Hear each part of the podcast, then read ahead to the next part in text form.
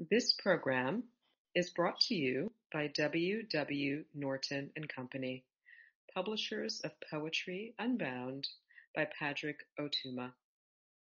Now in paperback and featuring immersive reflections on fifty powerful poems.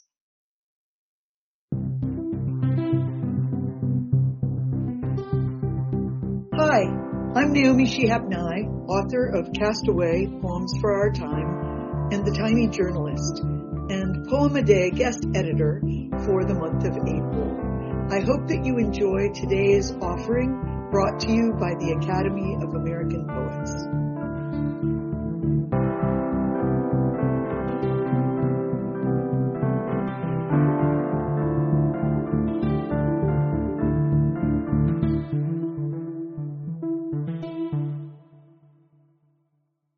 My name is Michael Sims. I'm reading my poem Imperfect. My native tongue doesn't allow imperfect tense, so it's difficult to say how something might used to happen, but no more. Elizabeth used to walk among these trees. She used to walk among these trees, but doesn't anymore. Elizabeth is no more, though she used to be. She doesn't anymore, but she used to walk among these trees because she used to be happy, but only for a short while before she descended in despair. Elizabeth, we could say, used to walk among these trees because they made her happy.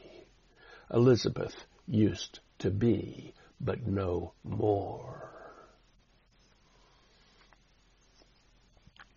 My autism sometimes causes me to get stuck on a sentence, and I'll repeat it again and again with minor variations. I was writing an elegy about the trees near my sister's house, but I couldn't capture the feeling memory.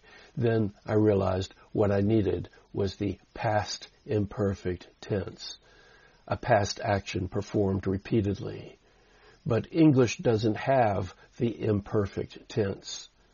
Later, I saw that my failed attempts to find the right phrase were themselves a small ode to imperfection.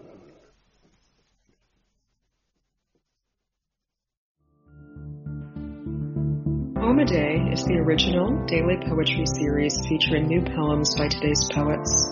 Produced by the Academy of American Poets, this free digital series is made possible by you, our readers and listeners. Learn more about Poem a Day and, if you can, please consider supporting this work by visiting poets.org slash give.